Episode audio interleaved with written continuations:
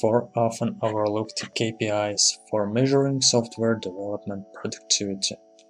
Most software development performance metrics suffer from two major deficiencies. Here are the four KPIs that will help you avoid those pitfalls. In this podcast, I'm going to focus on how to effectively measure software development performance and giving examples of how we've implemented them at FX Street.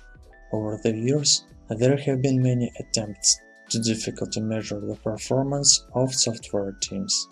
The problem is that most models suffer from two major deficiencies. They focus on output instead of outcomes. And the second problem is they focus on individual performance, rather team or company ones.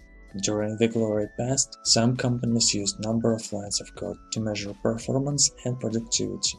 The flaws of this approach are obvious. Less lines are usually more maintainable, but on the other hand, a few lines of code can be difficult to understand. So, this KPI is not ideal in most cases. With the introduction of agile methodologies, a popular metric was velocity. In large organizations, this measurement can be used to compare productivity between teams, leading to inflate their estimates. In Accelerate, people identify four metrics that resolve the two common pitfalls explained before lead time, deployment frequency, change fail percentage, mean time to restore, MTTR. Lead time. Lead time tells you how much time is taken from a customer making a request to the request being satisfied. We have changed a little bit the definition for the sake of simplicity. And for us, the definition is how much time takes from a task since we started until we give value to our customers being in production. We use Jira as our task manager tool and Luckily, Jira has the control chart report. It shows you how much time a task, story bug, etc. is in certain state. So, after each sprint, we use this chart to derive lead time. Number of deploys. Number of deploys tell you how many times a software development has been deployed to production in a period of time, usually a sprint.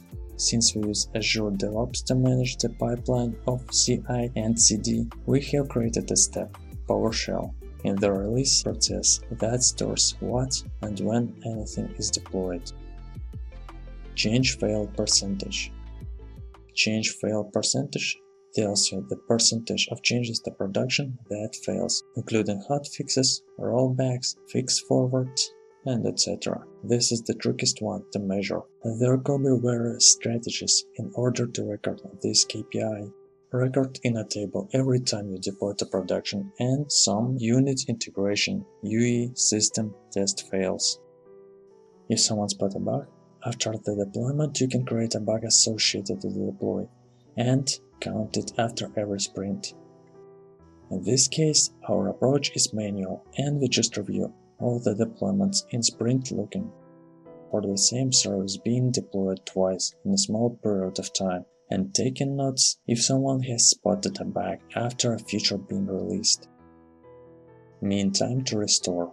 Mean time to restore tells you how much time it takes to solve a critical situation like a service outage. Unless you have this type of failures in a daily basis, this is a measure easy to track manually just time since the beginning of the outage until it's solved. If you monitor all of your services with an APM like Datadog or Application Insights, you can easily get these numbers.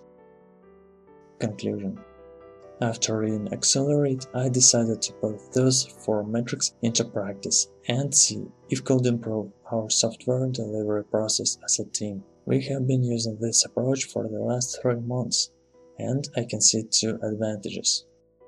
Finally, I can present something meaningful and digestible to the non-technical directors in the management committee and to all employees in our general meetings, simply because those four metrics are easy to understand for everybody. Even better, since our team is very competitive, we want to reduce the lead team to production as much as we can this led us to a new, a better way of splitting the Scrum stories. Every subtrack coming from the backlog must be able to be deployed to production independently.